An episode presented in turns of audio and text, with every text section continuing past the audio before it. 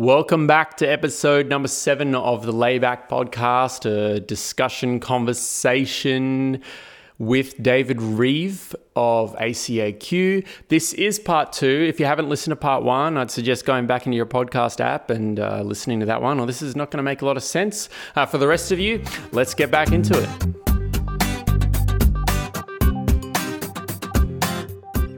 So, what stage have we got to build for tomorrow for climbing?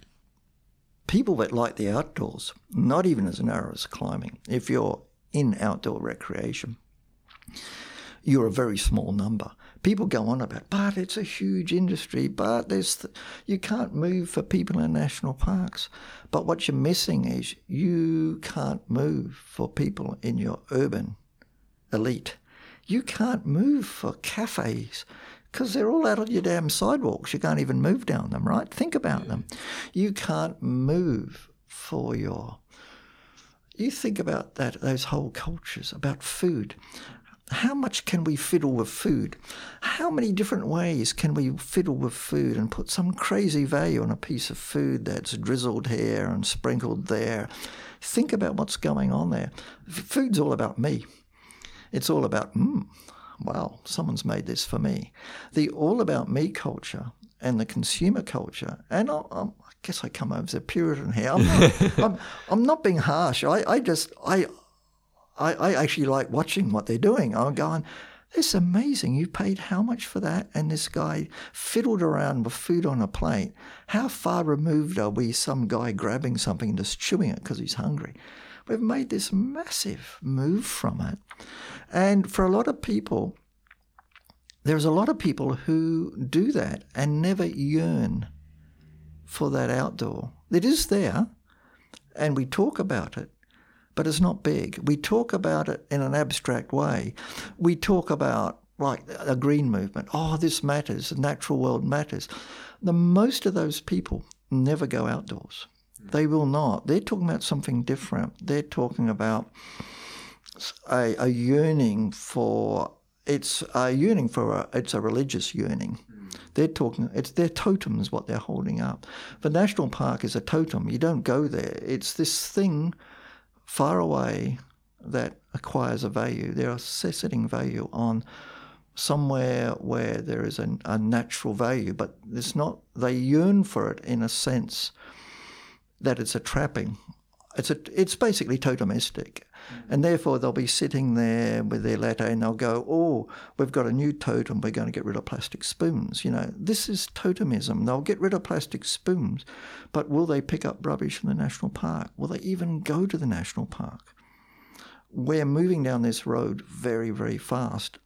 As the urban spread grows, they carry votes. That is where your politicians, who are just peacocks at the end of the day, and they're, they're doing the right thing, don't get me wrong. They're absolutely correct. They're asking these people, what do you want? And they're going, well, we want this and we want that. We want more sidewalks. We want more nice food and we want nice stuff.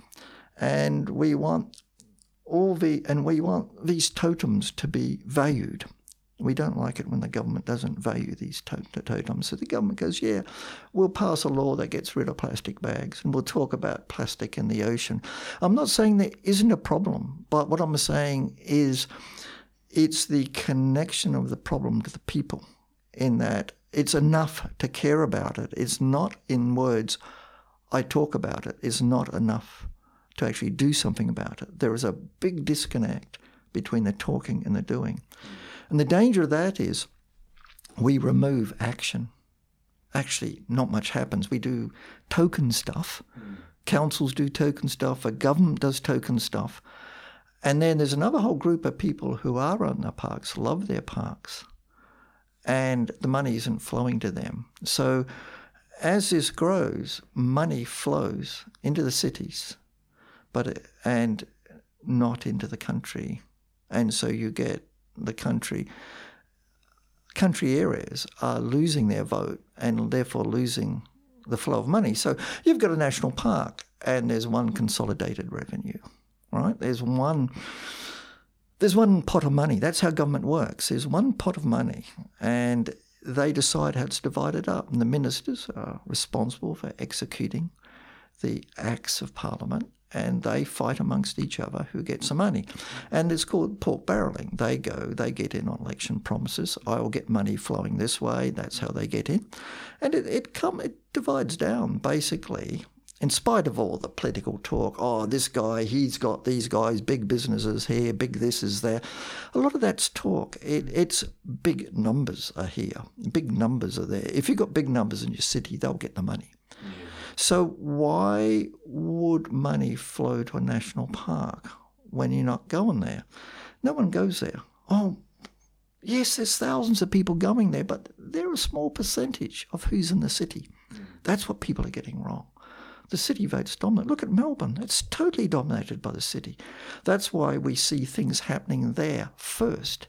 It's the canary in the coal mine because it has no country. It's all city. Victoria is Melbourne. End of story. So you see the vote shifting there and you see the nature of the vote. You see the city elite vote dominating that vote. So why would a politician put money into a national park? So they're the first to do it. They go, hmm, problem here. Here's a cool idea, user pays. And everyone goes, that sounds fair to me. That's a democratic idea. User pays is not a democratic idea, not for a public good. It's not a democratic idea. We all pay our taxes. Yeah. We pay our taxes. So what we say is these users get double taxed. Yeah, that's great because I'm not one of them. What you're saying is user pays where I'm not one of the users. That's, it's actually inequitable and people don't see it. You've got to read John Locke to understand this stuff. In the English legal tradition, you go, no, that's not actually equable. You know, it's like it, it it's very hard to get this into people's heads. You go, can't you see you're taxing that guy twice? Oh, but I don't care about that crap. So that's what's happening. Then they go, oh, campsites. We want to get more money. So Victoria has a range of campsites. Queensland we all have the same fee, and people go, "Oh, that's terrible." I camp here, and I get I got showers for that much, and I camp in the bush, and I get it costs me. And you go, "No, you don't get it. This is because there is no barrier to entry. If you want to go into a national park, they shouldn't be charging anyway." And if they are charging, everyone should pay the same amount. In Victoria, you got this big scale of fees. And they actually went to Monash University and contracted them to write a whole lot of bunk as to why it was equitable to have a scale of camping fees. So they spent a lot of money on it. And I've got the document. You can look it up. It's not. It's hard to find, but it's there. How much money did they spend on that? Oh, a lot of money. I don't know for sure. You could get. You could. You could. Uh, you could do. You could call for it. It would be under. I would say sixty thousand dollars or something. I don't know. To determine what we should pay for. Yeah, camp. Fees. So you got a range of camping fees, and yeah of course, the whole reason why you pay someone to do that is for them to find the results you want. I mean, that's how it works. So they found the result they want, blah, blah, blah, bunkum, bunkum, bunkum. Yeah, it's equable to have this big range. So what happens is the fancy camping areas, the high popularity areas, are 10 times the price of the lower ones. And they go, that's equitable. You go, no, it's not. There's no way that's equitable. And they knew it's not equitable. That's why they went to the trouble of commissioning someone. But Victorians, because you've got this large city vote, and Victorians are much more, let's say, malleable than Queenslanders. Queenslanders pick out a banana and hit you with it. You know, they yeah, no, you know, they've got very any Queensland politician has always got to run for his money because he never knows what his electorate's going to do next. They could all turn on him, and they do. Down in Victoria, it's much more clear cut. You know, I vote on this side, I vote on that side. So people go, well, seems fair enough to me because I never go to the national parks. So it's fair enough. So what that means is money is it's a user pay model and it's growing. So what's happening down there, step by step, my latest post I put up, is how the tourism there, they've got this whole model of how the guy describing to a parliamentary committee. I mean, a parliamentary committee, you're you're on oath, you're giving evidence. And he thinks it's okay to get there and talk about, well, we're, we're putting this tr- track in, which we've bulldozed through, and it's got this all nice, easy walking, and we're putting eco lodges into it along the way. And we're going to spend all this, you know, we're spending money, but it's okay. We're going to make money on it. We've got a business plan. And we've also got the new Parks Victoria Quango, which now offsets Parliament anyway, so Parliament's got very little say what goes on there. And he talks about people going, you know, me and my mates, you know, my friends, we go down there and our partners and we go for a walk for the day and then we sit down and we have a few nice quality local wines and then we sit by the fire and then a local Aboriginal elder comes in, tells us a story of something such and such and they can't see how paternalistic and damn demeaning that is, you know, and yet they've got all this fuss about giving Aboriginal their rights down there. And then they talk about it in those terms as the guy's a product.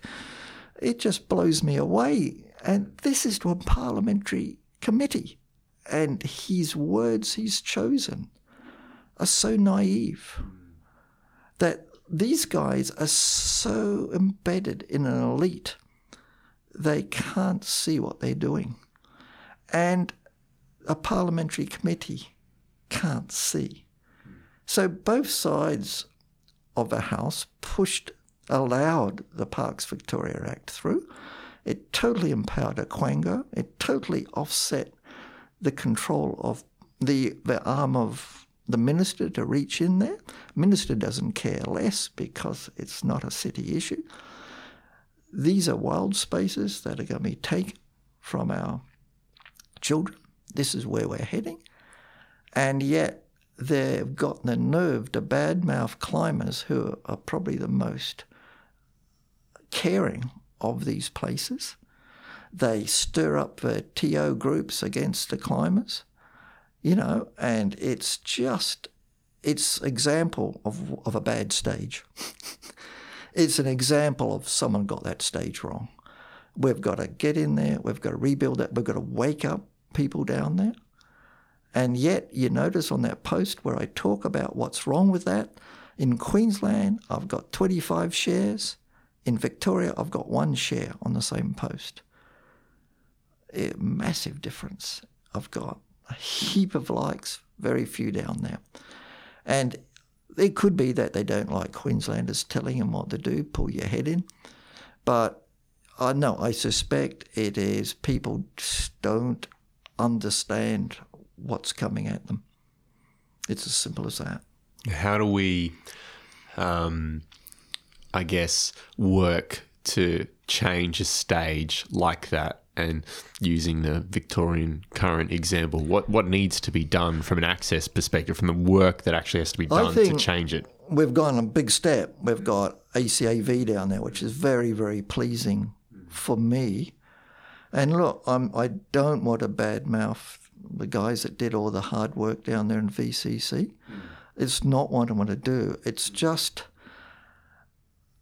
it's a bit like if you walk those people into a a meeting, trying to think whether it was business or even bureaucracy, where or even into politics, they've got uh, their view of the world is, is very naive. I don't think they've got any idea of what a politician is actually like, what the political greasy pole is like, what how long would they last in a union branch, for example, where those guys just tear into each other and they use lawfare.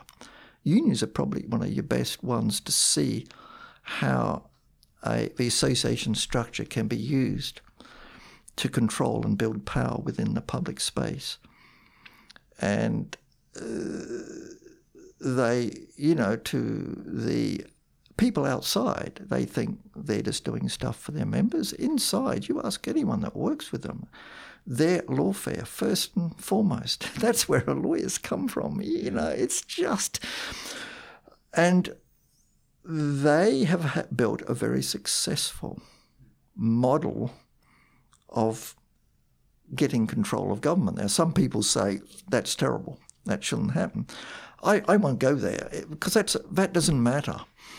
You've got to say, in the modern world, the outdoor recreation space, the people who care for the parks, not the not the political guys who want to use it as a totem, not using it as a totem, actually caring about what's on the ground, what's under your feet, what is actually happening. That group of people, which is a, quite a small group of people, um, they need to understand how the unions grasp power.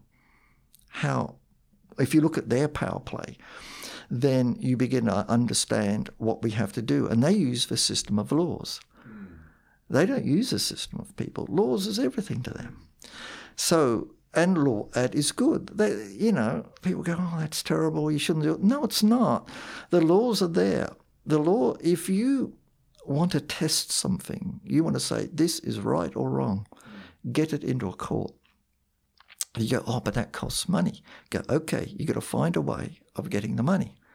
So that's what we come back to. ACAQ, that's what we do. So we eventually shaped myself, and I realized law was everything and got my head around administrative law and constitutional law and got my head around that. I suddenly realized I understand what unions do now. Hmm. And yes, that is, if you want to bring about change, you've got to build a stage hmm. that you can act on. Hmm.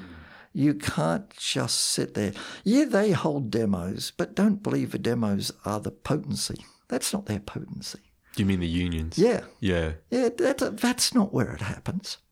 They, the, where it happens is in courts of law. So you don't think that climbers need to go out and protest? No, no, it's a waste of time. They're too small. No one cares. Yeah. This is what, what people don't get. We'll go out. I'll write to my MP. Yeah, look, do that, and he'll he'll make nice noises to you because he'll peacock, as yeah, you say. yeah, he'll peacock, but he's not going to do anything. Yeah. You by coming in through the other route, they are breaking laws. You can people don't understand. You can change the law if you want to. And you don't need to have a thousand people on the street to do it. You can change it because ultimately, within the parliamentary system, one thing I learned is it's a very easy test. How many politicians can you name? How many people are actually in the parliament? There's it's a huge ratio. People name I name three people. There's not three people down there, but they're the ones that matter. They're the peacocks. Behind that, laws are being made by a much bigger group than that. There are parliamentary committees. You don't see the work of those. You, you can check them. And suddenly I discovered, as I drew closer to it and began to approach Parliament, and way, there I discovered there were parliamentarians who actually care about legislation. They're not the noisy ones. They're the guys that sit on committees, put in the hard work. So it's very unfair to say, uh, you know, I'm very dismissive. I go, bunch of clowns was circus. Because the bit we see is, but I'll also say that I've discovered there are good people in there. If you approach, when they call for submissions, they're there. When there's the Office of Parliament that most people don't realise it exists. They don't realise it's an institution in its own right. You can use it. You can approach Parliament by means of it. And there are things you can do. Like in Queensland, there's no upper house, it's monocameral. And you can go. You can, if you follow Parliament, how pe- many people they follow Parliament watching the media circus. That's part of the elite. This is the this is the old court system of rings, inner rings, outer rings, outer rings of power. This was put away by in the English Enlightenment. They found ways through that, and you can go down those roads, but don't go. The court system know someone who knows someone. You can go in. You go. Actually, no. Under the Constitution, I can walk in. This has now gone to committee level. I can walk in. I'll do it. I just tried my luck. I'm walking in. I want to listen to this committee. To my gobsmack surprise, sure, you can come in. You're welcome. Not only that, they loved it. I came in and knocked on the door. Excuse me a minute. We've got a member of the parliament, a member of the public wants to come in. They stopped. Great. Come on in. Oh, we haven't got chairs. We'll get you a chair. Where, hang on, where is this? This is in Parliament House in George Street. Yeah. hey, so you just walked into Parliament House. Well, this is a committee. You've got to understand it's monocameral. So when a bill gets introduced, blah blah blah blah, I commit this to the such and such committee for consideration. There's no upper house. Hmm. You, you can walk into that committee meeting. It's public. Most people don't realise it. And you go in and you get the date. You've got to watch Parliament. It's on the web. It's on this date. I go in. Hi, I've come to listen. And I thought they're going to throw me out. No, not at all. You walk in there and you go through the metal detectors and the funkers. I've come for the such and such committee. You just a minute. It's in room such and such. I'll take you up. And you go up there and they knock on the door. Excuse me, I've got someone here wants to come in. And the chair lady goes, you know, chairperson says, Oh, yes, come in. Oh, we haven't got a chair. We'll get you a chair. And you sit yourself down. And they go, How do you do? And on they go. And you're allowed to sit there. And can you speak? I mean, do they ask No, no, questions? it's a committee. You're not allowed to speak Yeah, because they're debating. But of course, at the end, when they stop, they're very curious. Oh, what's interesting you? Why did you come? And you immediately get the ear of the committee. Well, yeah, the time we did, we've got a problem. Look, do you see this in the Act? Do you see these? How's this going? And you go, oh, the chair lady goes. She was a Labor member for Ipswich. She goes, yeah, that doesn't make a lot of sense, does it? And the the um, uh, deputy director of QPWS was there. He goes, hey, look at this. What's this on? He goes, oh crap, I don't know about this. This this guy was responsible. He drafted it. Come here and have a look. He goes, oh, but the minister just told me to cut and paste that across. You know. and I'm going, do you think we can change it? Can, can we put something in there? Yeah, yeah, make a submission. That's cool, right? So we made a submission and it went in and I couldn't believe it. The committee goes, yeah, the Australian Climbing, he sees on Hansard, Australian Climbing Association recommend that this be changed to this. We think this is a good idea.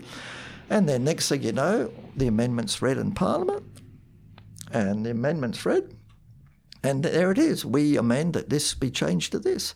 So we got our wording put into the Nature Conservation Act because the way it was was crap. And now that wording affects us in Flinders Cave. That wording makes sure that they have to consider our point of view for recreation. It has to be managed for it in Flinders Cave. We knew that was a problem. We knew that would hit Flinders if it went. Years later, the problem comes up. Ipswich City Council get uppity. We they go, whoops, look at that clause, and we go, not only whoops, look who lobbied for that clause. it's in Hansard. They go, you can't say climbing isn't a valid recreational thing. We put it in there, and you go, whoops. So you can do it, and this isn't waving placards. This isn't having a sit-in in the offices. This is actually following. This is working on the stage. What I guess what kind of skills does an organisation need to pull together to kind of do that sort of thing? yeah, it's interesting. It's evolved over time. I think you need someone like me that's used to being in, like Mike Tompkins, that's running Victoria. Mike's uh, an engineer. He, he's used to, he's a grumpy old engineer like me, so he's used to walking into a meeting and just it's a way of making people understand this is the schedule and this is what's going to happen. And it, just no good shouting at me. yeah. Yeah, no. You're polite with it, you're careful with it, but people realize from your stance and your words that they, that you're in charge and this is what's going to happen. So you need. It's not terribly conciliatory, and this cuts against a lot of people's, particularly younger people's view of what they like be involved in. Somewhere, ships have captains, and for as long as that captain's the captain, someone makes decisions. And that's because that person, when they're outward facing, I use a concept inward and outward facing. I use it for running a business as well. When you're outward facing, you are as aggressive as all hell because you are fighting for your people. You do not let another organization run over your people. When you're facing inwards, you're kind and considerate because they're your people. Hmm. So you need someone who understands that. And it's not like, oh, we'll sit down and have a nice conciliatory meeting. Look, it's, I understand that. I, I, I love it that you're such a nice person, that that's what you want to do. But in the real world of politics and bureaucracy, you know, that is not how it actually works. That is not that world. It's a world of, of absolute daggers, you know. So you need that person, and you need a person legal, and that person needs at least be across legal. They can be a bush lawyer, but they they must be good at a good bush lawyer. A big asset I've learned is you need a lawyer. If you have a law person, then the guy to choose is a union lawyer. We've got a union lawyer. They are the best because they are fighters. They They're know, used to it. Yeah, they're used to. They understand that's how, how it works. That's they understand that game and they understand how you use it. They're fighters. You need that. And then beyond that, you need all your other people just doing the the workload increases increases in, in it, stuff to be done. That just messing around running an association. But beyond that, that's all you need. But if you can grow the number of heads that understand administrative law, mm. constitutional matters, mm.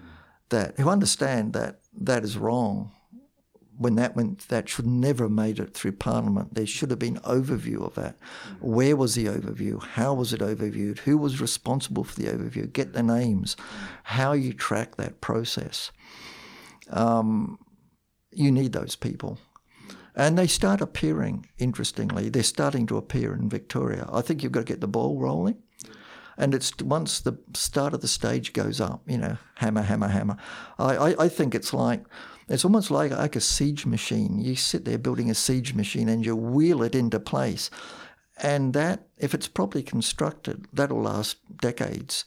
Yeah. You take up that space. That means people can't take that space from you. Then you build another siege machine and you wheel it up against the castle. Ultimately, you've got them surrounded.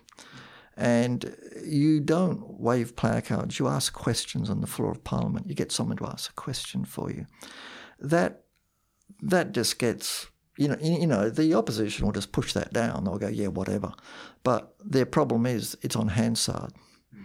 And therefore, that's an area where you can, and you've got note of it. So if ever they come back against that, mm. you immediately point out that's not what you said two years ago mm. in answer to this question. So, you, yeah, so you're constantly getting them. And normally, you know, our pulleys are good. Pulleys don't get to there without being good. So they're pretty astute. They they realise what's coming their way. They look at you and go, "You're dangerous," mm. and normally they'll just try and avoid you. Mm. But uh, you find the whole tenure of a con- the conversations you have become very different, and actually very useful and good. That you get much more productive. So even though you're waving a big stick, my experience is everything becomes a lot more productive because people understand the game you're playing. You understand once you've got money behind you, things get very productive. Well, how, how important do you think that is? I mean, obviously, uh, the ACA in Queensland has built a bit of a fund behind them, so ACAV is doing the same thing. There, there's also the numbers game in terms of, of the number of members, yep. and, and there's a big members drive going on for ACAV. How important do you think, or, or how, I guess, do the, the number of members of the organisation and the funding that the organisation has in, in the war chest, how does that play into the influence that the organisation uh, has? The number of people's relatively unimportant. Okay. They're they're important. They're important at some level of negotiation. Like they're important more at the carrot than the stick, because at the carrot end, you need to be able to represent the community. But I always say we represent you whether you're a member or not, because we've got no choice. Yeah. The moment we don't represent everyone, then we're not being equable. So e- everything has to be equable. Whatever we're doing, it has to be seen that it's the greater good for all people, all climbers, whatever. And not only so it's that, not, not just you're not just, you're not representing the members, so to speak. You're representing all climbers. Yeah, and okay. similarly, if it's in a national park, we mm. also have to extend that to all stakeholders. We cannot say we're climbers, we're pushing for the climbers over this group. I'll never do that. Mm. I would argue that we need to use the national parks assets in a way that all these people can be engaged. So, in when I'm dealing with a park and the public, it's probably even wider than that. I'm re- almost representing all outdoor recreational people. Can we touch on that then in terms of cultural heritage and how we reconcile as climbers, how we interact with cultural heritage traditional owners in these areas? Yeah, it's it's one of those things. Uh, it's been, I guess, festering is perhaps the best word for it. In in a similar way to the natural values and so on have been as well, that the national parks, like if you take Queensland, the national the you, I remember as a kid there were no national parks of forestry. And then the forestry department used to do up these little walking trails. There used to be one on Cunning's Gap. I love these places. And they used to put the names of trees, hammer them into the tree, and Yeah, yeah. put these little carved signs I remember up. the ones. Yeah, Yeah, yeah, Used to go bushwalking up there as a kid. I remember yeah, it. Yeah, they're beautiful. Well, hmm. they weren't national parks, and but the forestry had some sort of remit. It wasn't great because state government's job is extractive. You've, they've got to get the money for the people, so it's extractive. That's their remit. Um, this evolved, I guess, with a growing sense of as people began, it's affluence.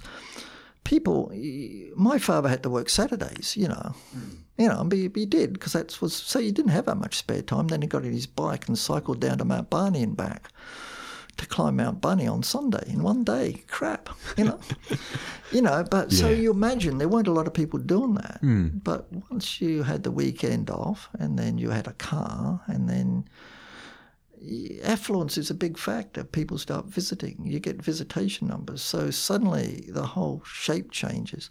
Then a desire to protect these places arises. So we get some of our first national park acts, which weren't that clever.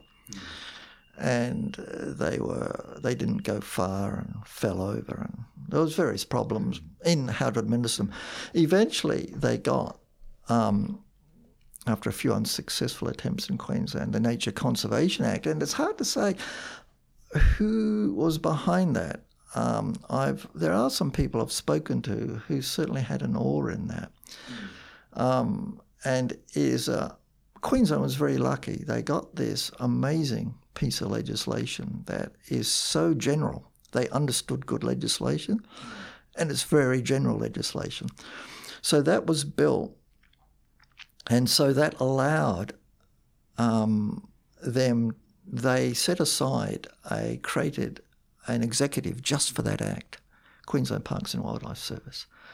And so what happened was they were there, but it kind of didn't work for 10 years because these guys just initially waded in and said, well, the one way of managing national parks is to shut it. So even bushwalkers weren't allowed in. You might remember that phase. So went through a bad phase. You weren't allowed to bushwork. You weren't allowed entry. And it made it easy for them because they didn't have to do anything. They all sat in George? Street. That was, the act was 93, was it 92 or something? So there's a period of time where bushwalkers in Queensland were locked out of the parks. Mm, there was a So, lockout, so we've yeah. been through lockouts before in, In Queensland, yeah. yeah. Queensland that have been reversed. Yeah, and they were reversed. Eventually, that began to reverse, and but nothing really began to move. ACAQ were very effective when we came in, and they were still running that. The idea was, if there's a problem in the park, block that user group, and then we can all just take it easy. And I was the one who made them sit up and say, you know, I said, no, we're not going to allow that any longer. We're going to make you manage.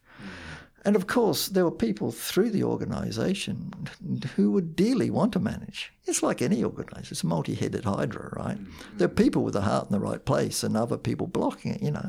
You got career civil servants at the top and so on who never go in national park, right? And then you got the public liability issue was vexing them. So you got all that. So it is so that was to do with natural value, to, uh, natural values, right? Which is where I'm coming from. Eventually, they went from being used as a mechanism, from being ignored, places were being degraded, used as a mechanism to a lockout, and the effect of that was to, to degrade them further because no one. Because you can't shut a park, everyone's on it. It's just gone feral, is all, all you actually mean. To being forced to address it and let's get active and let's get our user groups as stewards and drive stewardship. Hmm. And coming behind that, I guess, is you've got the cultural values hmm. that went from an era. And I, you know, I can only say what I know, and it's very unpopular in the popular zeitgeist, but I knew more about Aboriginal values hmm. than the people now. And that was simply because Brisbane was a hick country town, I think. And all my relatives were country. And it's just, you knew it. You knew people who knew black fellas. And that's what they've learned. They've been there and they'll tell you, they'd say, Oh, do you know this? And so I knew a lot of those stories hmm. because we knew them, because we we're brought up. We knew, you know, if, if I told you, you know, camping and being out in the bush and things, we were quite seeped in, in, in that. And it, was interesting. I was having a conversation with an Ngurupul elder a little while back, and I was telling him, we're talking about bunyip, and what they call it. I go telling him, do you know, I still to this day, I have a certain, a more than sneaking respect for the bunyip, right? I knew that. I was, I, was, I was a white kid, but I knew that. For instance, I carried an old blackened billy. I would never take a shiny billy into the bush. It was blackened and it was battered, and you'd never go to a waterhole, particularly billabong, not running water, at night with a light so you could be seen. You'd go in the dark with a black billy because you just knew it was a bad thing to do. It was not bad, it was a wrong thing to do. You don't take shiny modern crap into an ancient place. Now that I wasn't alone in that. Mm-hmm. Understanding that and feeling that. Where the hell did that come from, right? Now, that was a connection to land and obviously connection to a cultural tradition of some sort. Hmm. Modern people haven't got a clue, right? They got their no, I shouldn't be a grumpy oldie. They got their music. Yep. Right. They got oh man. their phones, their Wi-Fi. Uh, yep. Man. Lattes. You know, got uh, it all. What are you doing? Yeah. I mean, this is an old place. At night, when you're camping, it's all around you. It's all around you. And yet it's lost. It's gone. I would love to connect. So my grandchildren, I didn't bring my kids up here. My grandchildren, I tell them when we're out there. You know, we are on, on Tibbrow the other day, and yeah, granddaughter, you know, you're. You understand this mountain's alive, don't you? You understand this is a living thing. You're on an ancient, ancient thing. You see it go, looks a bit creepy. But they react to it. They respond. You be nice you, you, you just pay attention. And at night, come out. Don't be so noisy. You're being noisy. Everything can hear you. Everyone can see you. You've got a light no one else has. Think about it. Why aren't you? Be quiet. Move silently. Be aware, and you can you can do it. And that has been lost. I'm sure I wasn't the only one. I wasn't. I know I wasn't. I can speak to other people my age. You know about that and it was lost. And uh, yeah, okay, I can see it, and and and the the narrative has become very fractious, very a lot of activists on it. We have uh, my mate Yulong Buller, and we know each other well, who shouts and yells, and I like him. I'm happy with him to shout and yell on our Facebook page because yes, a pile of what he's saying is a pile of crap. He'll, he'll know I think that. I'll tell him that. But a pile of what he's saying. And he, how do we say it to get people to sit up and listen, except the way he's saying it? He's going, dude, you haven't got a clue. And he's right. Dude, you have not got a clue. And that, if I can get that, if I can achieve that one thing, can we please get a clue? I'm not asking you to like it. I'm not asking you to approve of it. I'm not asking you to support Aboriginal activism, any of that stuff. I'm asking you to understand that there is a value in our national park diminishing, disappearing right before our eyes because we're swamping those places. And if we're going to swamp them, please can we try and connect to that ancient landscape. It is easy. I know people connect to it because I see them feeling something's missing. I'm out here. There's something magic about this. What is it? Why is it they'll tell you when they build the national parks, you cannot make a track miss the rock. If it's a piece of rock, you need to take it past it because people will want to put their hands on it. Why do people want to put their hands on the rock? Why do they want to do that? It's an ancient, ancient thing. We all have that ancient programming. And, well, no, some of us don't because we're happy to go around the city, blah, blah, blah. We're happy with totems, right? We're happy with totems. We're not. We see built structure and we love that built structure. We need to go, some of us need to go those spaces where we don't see straight lines, where we don't see steps cut in straight lines, but we see random, free flowing. It soothes our brains and we're born with it. And yeah, it's to me, it's the next big thing we've got to do. And it's mixed up with activism, but maybe activism was the time was the step necessary for someone to shout at people, as our mate Yolong does. bless him, um, bless his cotton socks. Yeah, he's um, he's the point is, dude, you don't get it. You're talking too much. You're not listening enough. Listening's the first step. But that doesn't mean to say the other crap as well that's in there. My belief is we all share these places because we all connect to it. And there's an activism in that, and there's going to be some harsh conversations with, I believe, activists that are all about me. My question to all of them is what about the future? What does it look like? When you're gone, who cares? Who cares about you? Mm. What's the future look like? Ideally, if a future means we have lost the ancient connections and fragments that exist, and we've lost them because we're too busy drinking lattes on on our cities where you know because we were so lost in our cities, then yeah, I would, I'd call that a big loss. It'd be the same as losing our plants, same as losing our forests. It is all part of that. We, we should not lose that. We, we are all the shades of stupid if we lose that because we've got people feeling something's missing. They go to these places because they're seeking something. We have got people who know they're losing something and they cannot make the cross to the next generation. I know that talking to the elders. They're talking to us because they can't reach in to the next generation. And they would willingly talk to anyone who feels that, that connection.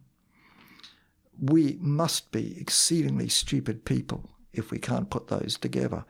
If activism gets in the way of that, I'll call it for what it is. If it stops that process of connection, if if the if extremes on either side try and block that. I'm happy to call it.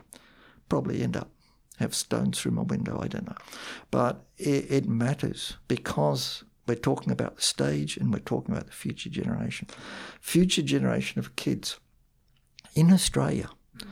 Australian bush is that you cannot walk in the Australian bush without sensing the spirits and the footsteps of eons of people that have walked there before you. So to, to bring it back to traditional owners, Arapiles, let's take a classic climb there, like, I don't, I don't know, for argument's sake, um, Punks in the Gym, yep. which has bolts on it. Yep. What if cultural heritage is discovered there? You know, how do we reconcile that? You know, something that we would see as being you know, a very large part of Australian climbing folklore and culture.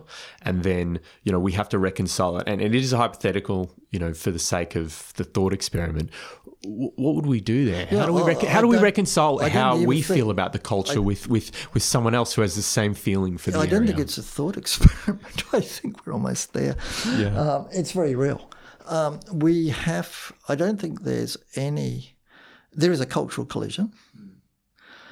Um, we have to have those hard conversations that occur at any cultural collision interface, and there's there's no avoiding them, and I've skated around them because I can, for as long as I can.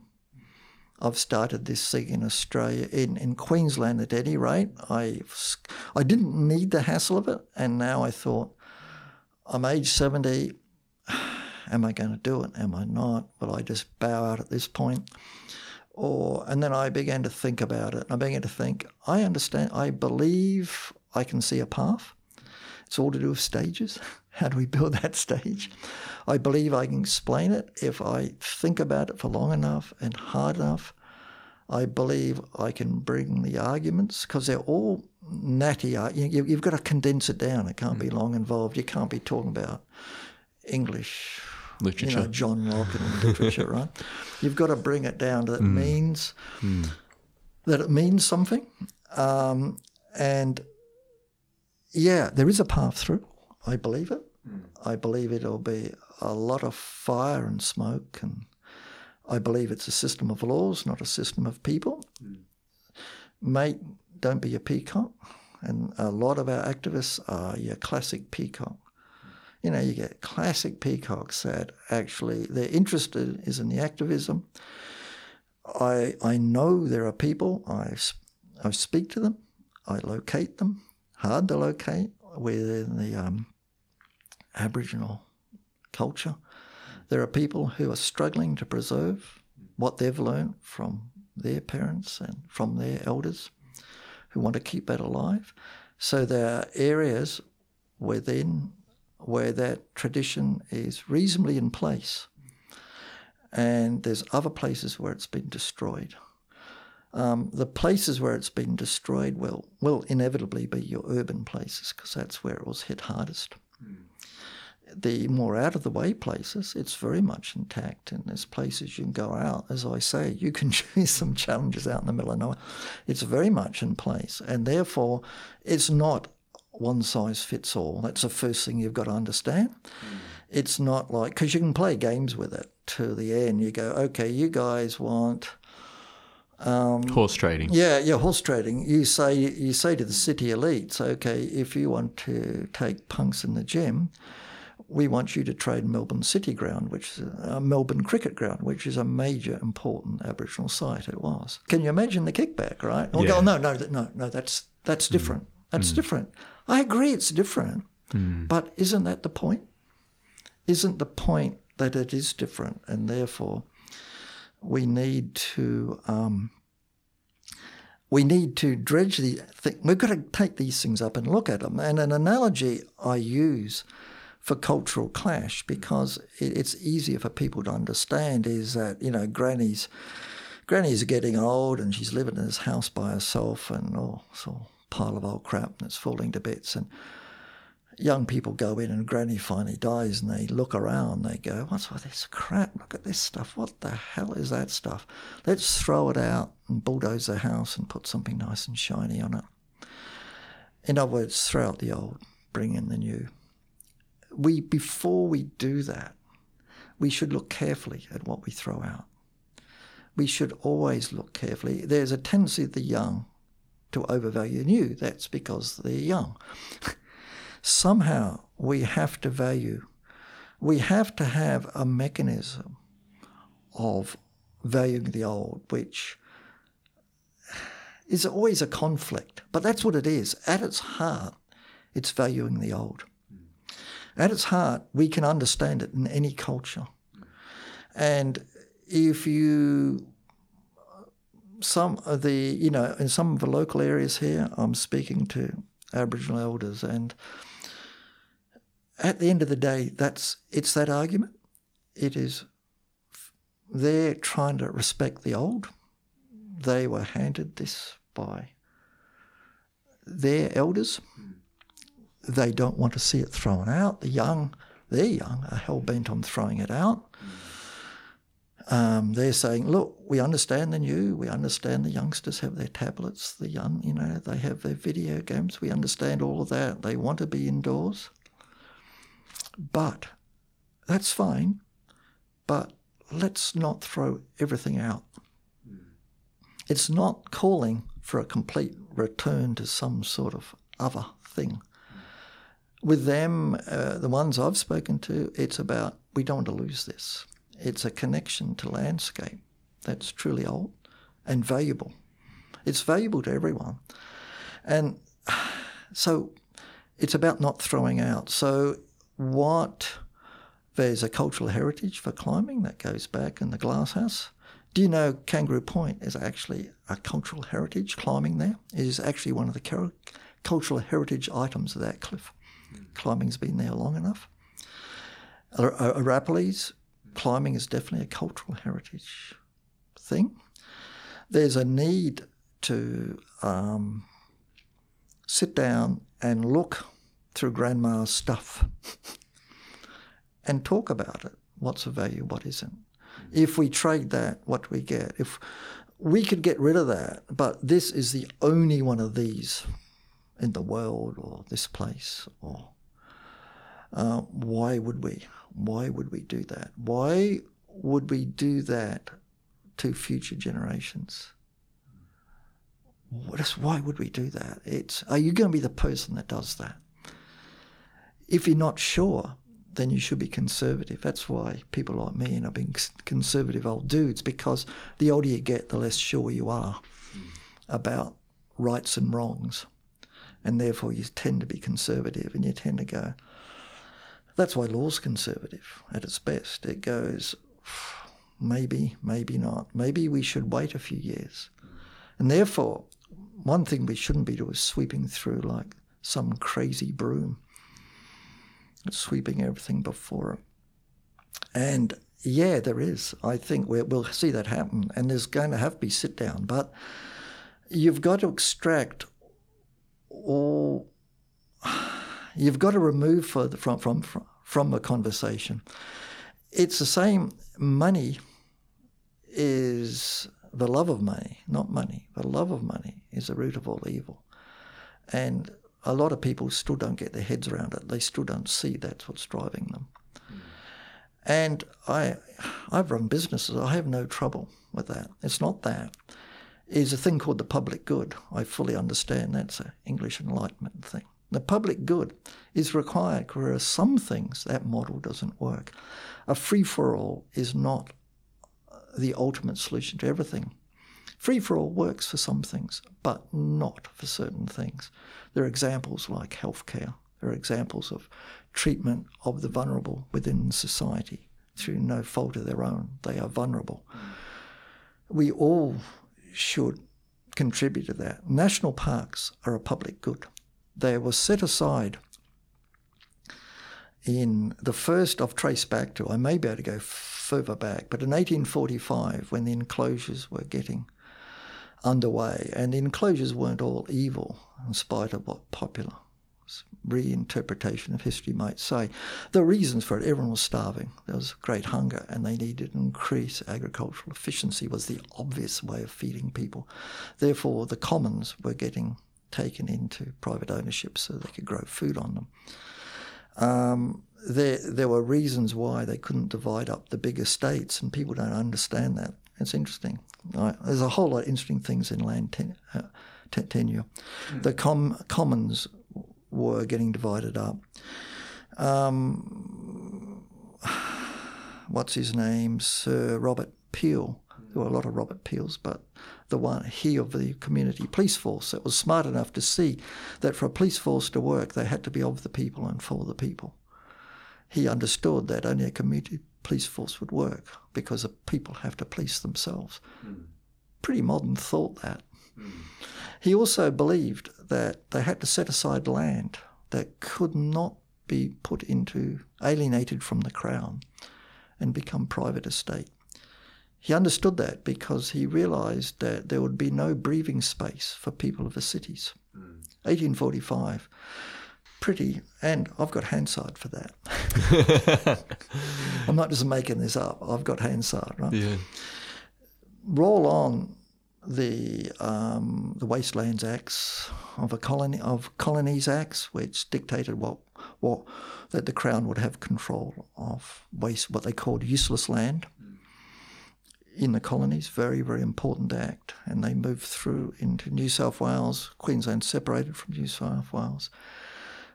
They had things called reserves. They set aside reserves when they divided land up. When land is divided into freehold for sale, they set aside reserves. Kangaroo Point is one such. And that's why we at Kangaroo Point can chase council and go, you can't do that. This is a reserve. Under the Land Act, we hold you responsible. It's a reserve for parts for recreation, parts for park. You cannot do that on there. And they go, oh, yes, we can. We're a council and we've got local government, local law. And we go, not there. State law trumps that. Don't you try us. So, so you go and you go, try us. Try us in the Supreme Court if you dare. We'll challenge you on that. They go, oh, okay. reserves are super important. Robert Peel, reserves. A, a, national park is a type of reserves. Reserves are set aside for a purpose. Recrea- recreation's a modern one because years ago people didn't have the free time to recreate. There was no such thing as recreation. So it's for things like view, park, right? Yeah. And they gradually grew. Um, so you go up, and, and eventually you have them for recreation. Then, as the zeitgeist change, you get a thing called a national park, which is set aside by the same process. The governor basically the monarch is driving along and goes, Oh, say, jolly nice looking piece of bush there, Jeeves. Whose bush is that? And they go, It's yours, sire. Oh, I think I'll give this for the people. It'll be jolly nice for them to do their exercises and walk through it. That is the spirit of it. That is the spirit. It is not the plaything of Parliament. It is not the plaything of administration. It is of the people. The monarch, who people don't realize what a monarchy is. The monarch has a duty to the people before God. Very unfashionable these days, but in those days it wasn't. And that idea was that he was responsible to people. Parliament had its thing, hmm. and Parliament managed executives. Parliament represented the people as an abstract thing, as a group. Hmm. You know, a million people isn't a person, it's an abstract hmm. object, right? People, but a person has a grievance, they can go to the monarch. Still can. And that is why, constitutionally, we can cause trouble for the administration. We go in, this is a monarch thing. We go in and we go to the administration, you can't do that. I have a constitutional law. A constitution is sets in place parliament and all that stuff. The monarch says this constitution is okay. He's got a duty to God to make sure that people are represented by the constitution. Unfashionable now. No one says, oh, no such thing. But the concept is super important. When I walk in and demand to sit in a committee in George Street, it is God's that's letting me in. And he doesn't exist anymore. No one says, Did you ask God? I mean, but conceptually, that's why I can do it. As an individual, I can do it. I don't need, coming back to your thing, how many people do you have? To run an ACAQ, you need one, but you need the money. One person can do that. All you need is standing. And you have that standing because, as an individual, you have been in some way materially affected by the action of Parliament and the government. So, super, super important concept, right? So, the same thing applies with Aboriginal cultural heritage. Um, I could, could go on forever about this. It's, it's, it, it, it's complex. Um, the there is law, and native title, as it exists, is a clever bit of law. Um, Justice Brennan was a smart man, and did a, he certainly was one of the prominent voices on the under Mabo two, um, and he he made a concept which gave a con, a compromise between um, a compromise between the two cultures, and so it is a cultural clash. And native title attempts to navigate a path between them, and it says that when English law arrived, it established a title, but it's what's called a radical title. It was a title only in name. It had no rights. See, this is, this is why it's complex. You know, people if you're not into law, you don't see why. You can have a title, but it may be of no use to you. This is my land, yeah, but you've got zero rights on it. Mm. Right? It's, it's a possibility. Such titles exist.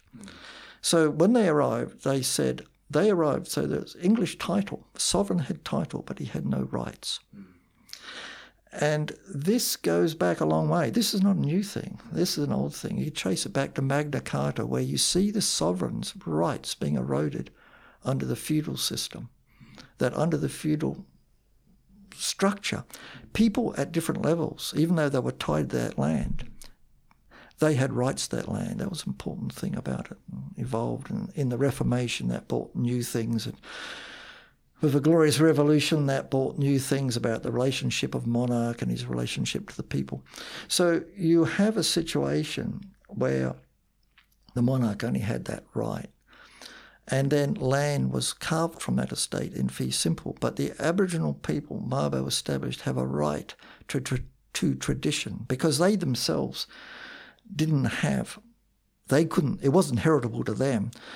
The, the all forms of land go back. You don't have to go back very far at all, and you find very similar things. They're basically tribal. This is this tribal's land. If you step off it, you'll get whacked.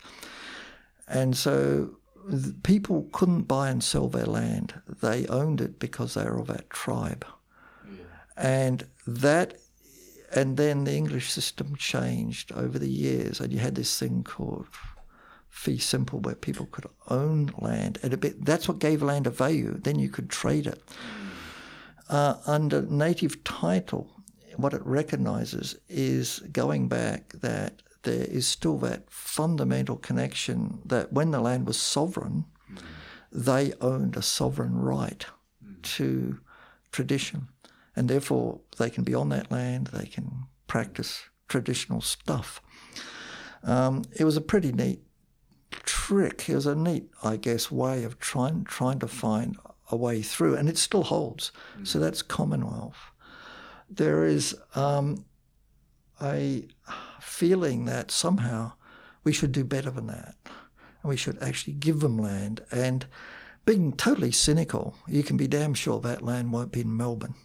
It won't be urban. So if it's in freehold, it can never be given away. But where it's government land, and this is the catch, where it's crown land, the possibility exists to hand it over in some way. And that has been done. There are various forms of Aboriginal title. Queensland has more sensible ones. Victoria's got one that really needs to be challenged. It, to me, it's paternalistic and wrong. Basically, it hands it over in a form um, called fee tail. Is feudal. It was a form of ownership of land. It was kind of established. It stabilized the land after the Norman invasion eh, under the feudal system. It says you uh, land was given down from the sovereign down to the lowest serf, and serf had nothing. Everyone owed a duty up the way and down the way, so it went both ways. You had a feudal superior and feudal people behind you, and depending where you were in the system, people passed stuff up to you, and then you passed up to them. And so it was a reasonably stable structure. The lowest level just worked on farms. Middle level had farmers but did no farming, but they had men at arms. Mm. That would be part, part of their deal. One of the things Magna Carta established was the sovereign couldn't come and just grab that land back. That was violating the structure.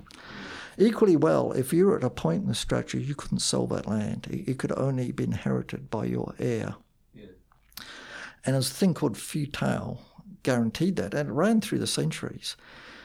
Uh, to the point where you had big estates, and that's why people were starving in the 1800s. In the 1800s, people had these big estates, mm.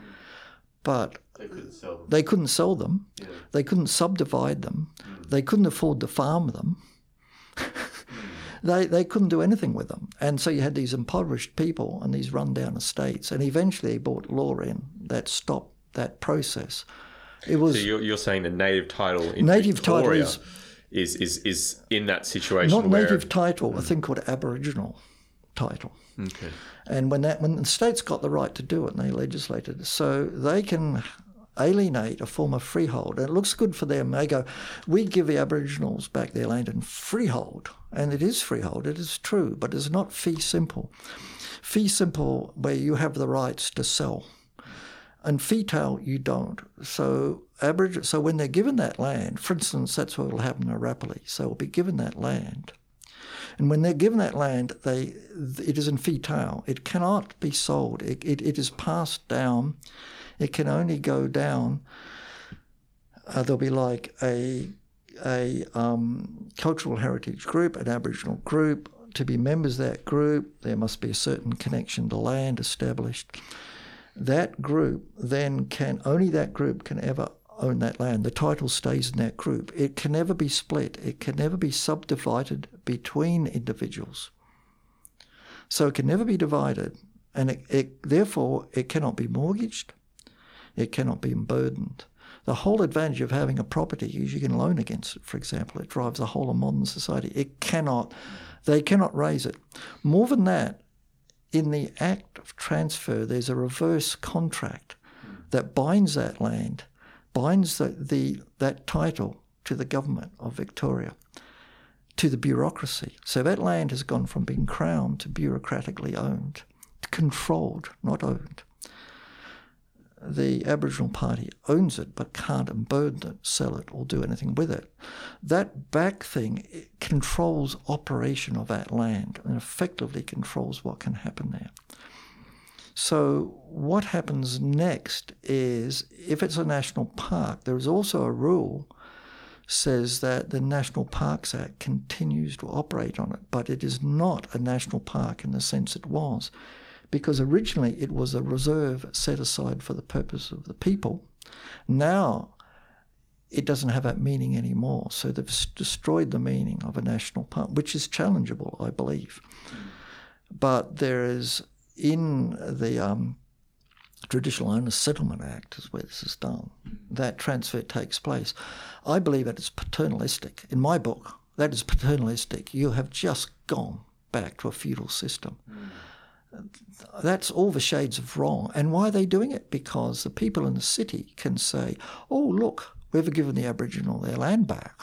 And therefore they get a junket to the United Nations and all this crap.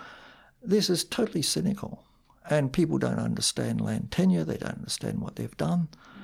And I'd like to someone prove to me otherwise. It's only been done so far once. I think this place is in East Gippsland have gone. And to make it work, because the people the Aboriginal group don't want the management of a national park, so then they do what they call a co-management deal. There's like joint management and co-management. Can't remember one's one, but one of them is a, a deal where they subcontract the execution of a, nation, of a Nature Conservation Act back to the government. The end result is land has gone from the people and that includes all people, including Aboriginals. There's no distinction. Mm. All people. Two, the the title lies with an Aboriginal group. The control of the land lies with no longer the Crown, which is a different thing, but the bureaucracy, not Parliament, but the bureaucracy. It will lie with Parks Victoria, which is a quango, which has a chief executive and a board which is appointed by government, it is true. But that's what it is. And they have a sworn intention to commercialise. They've got so many profit centres they want to see. That's what they want to do. So that's how that ties in. That ties in with the overall plan of doing that. Um, Aboriginal activists see it as a way of making money. Um, if it drives there's money in it, love of money, dangerous, dangerous thing. Love of money has nothing to do with connection to land.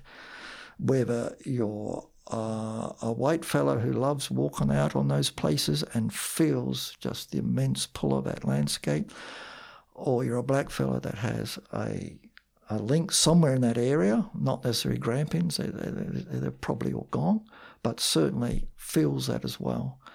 Money has nothing to do with that. It is as remote from money as we can get. Yet, the love of money, government, driving money, trying to make these commercial power are going to destroy our national parks. I really believe it. They will do it. You just got to look at what they're doing. Just look at it. We're going to. You're going to go for your walk, and then at the end of the day, you'll go into a nice eco lodge and you'll drink some nice wines, and an Aboriginal tribal elder will come and tell you a story. That's terrible. Mm. I don't. Is it just me? You asked, is it just me? uh, you you asked the question before. You bring it back to what um, what future are we leaving? Yeah, is that the future?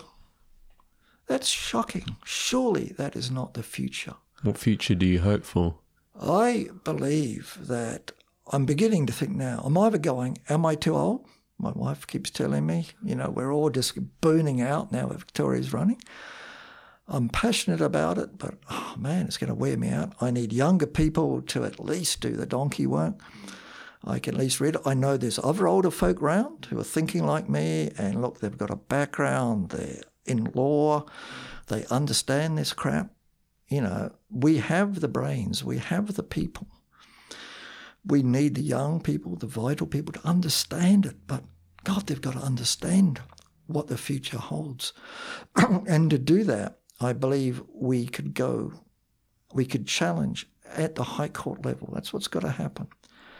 Because the trouble is with the state, states are very local, and bless them, that's what they're meant to be, right?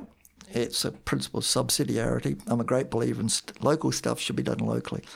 But your problem with that is your local Aboriginal activists, your local politicians, your local green people, your local tourist board, your local graziers, your local in they're all got money moving in that sphere.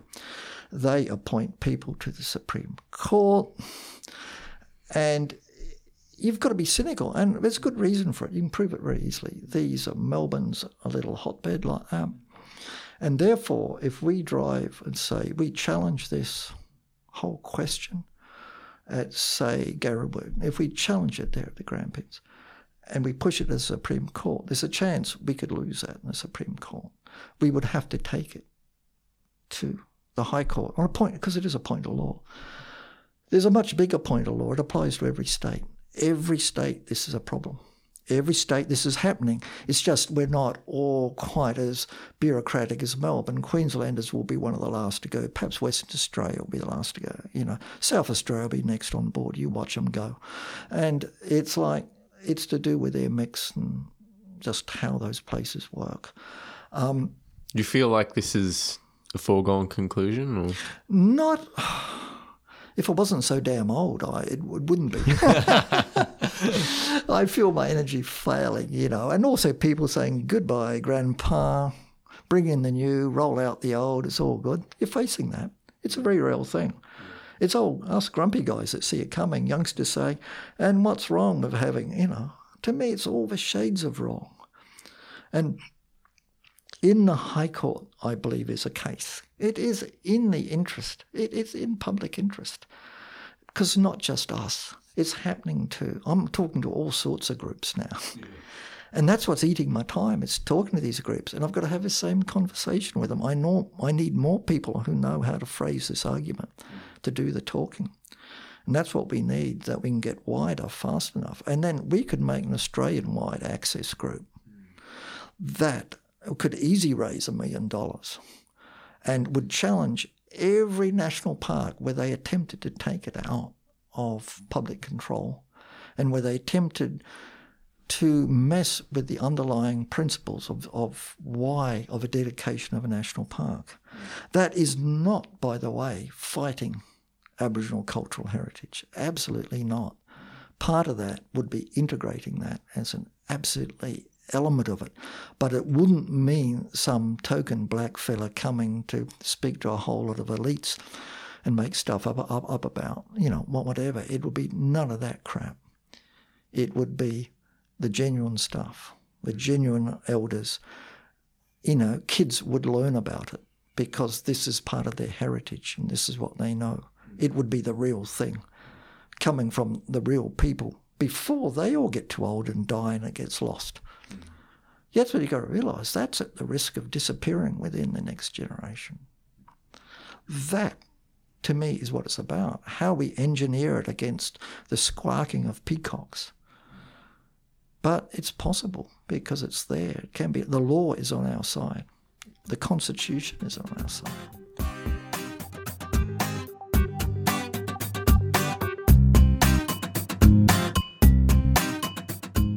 All right, that's it, Australia. Thanks for listening. And thanks to David for sitting down for what was uh, like a five hour epic recording session at his house in Brisbane. Thanks for your hospitality, David, and the cups of tea and the biscuits.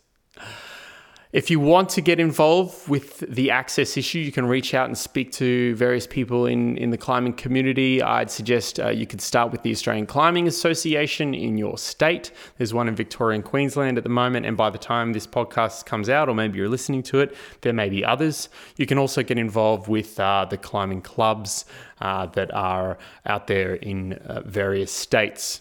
I'll put some links up on thelayback.com uh, so that uh, you can follow those over there if you don't already know where to go. Normally, I finish up the podcast with a bit of a climbing psalm, but unfortunately, this time my creative uh, juices have been, you know, maxed out, sucked out of me by all the other things going on in life. And uh, so I'm just trying to get you this podcast as soon as possible.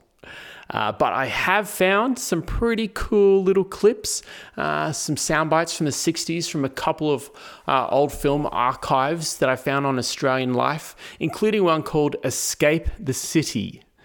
Uh, I've linked them over on the layback.com. It's actually kind of cool to go down the YouTube rabbit hole that is archival footage on Australian life. I'd suggest doing it sometime. Uh, but here it is Escape the City to take us out. Thanks for listening. The hustle and bustle of city life is quickly behind us anywhere in Australia. The path of escape leads across carpets of yellow and white everlastings. Then on to a dress circle view as nature presents one of her most dramatic displays from the Lamington National Park, Queensland.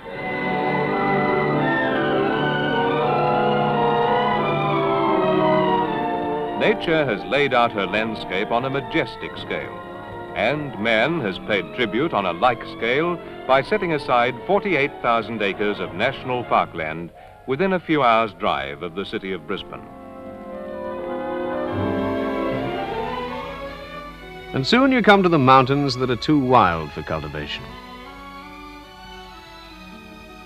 But the mountains are not too wild for those with energy, those who know what they want and the mountains are worth climbing.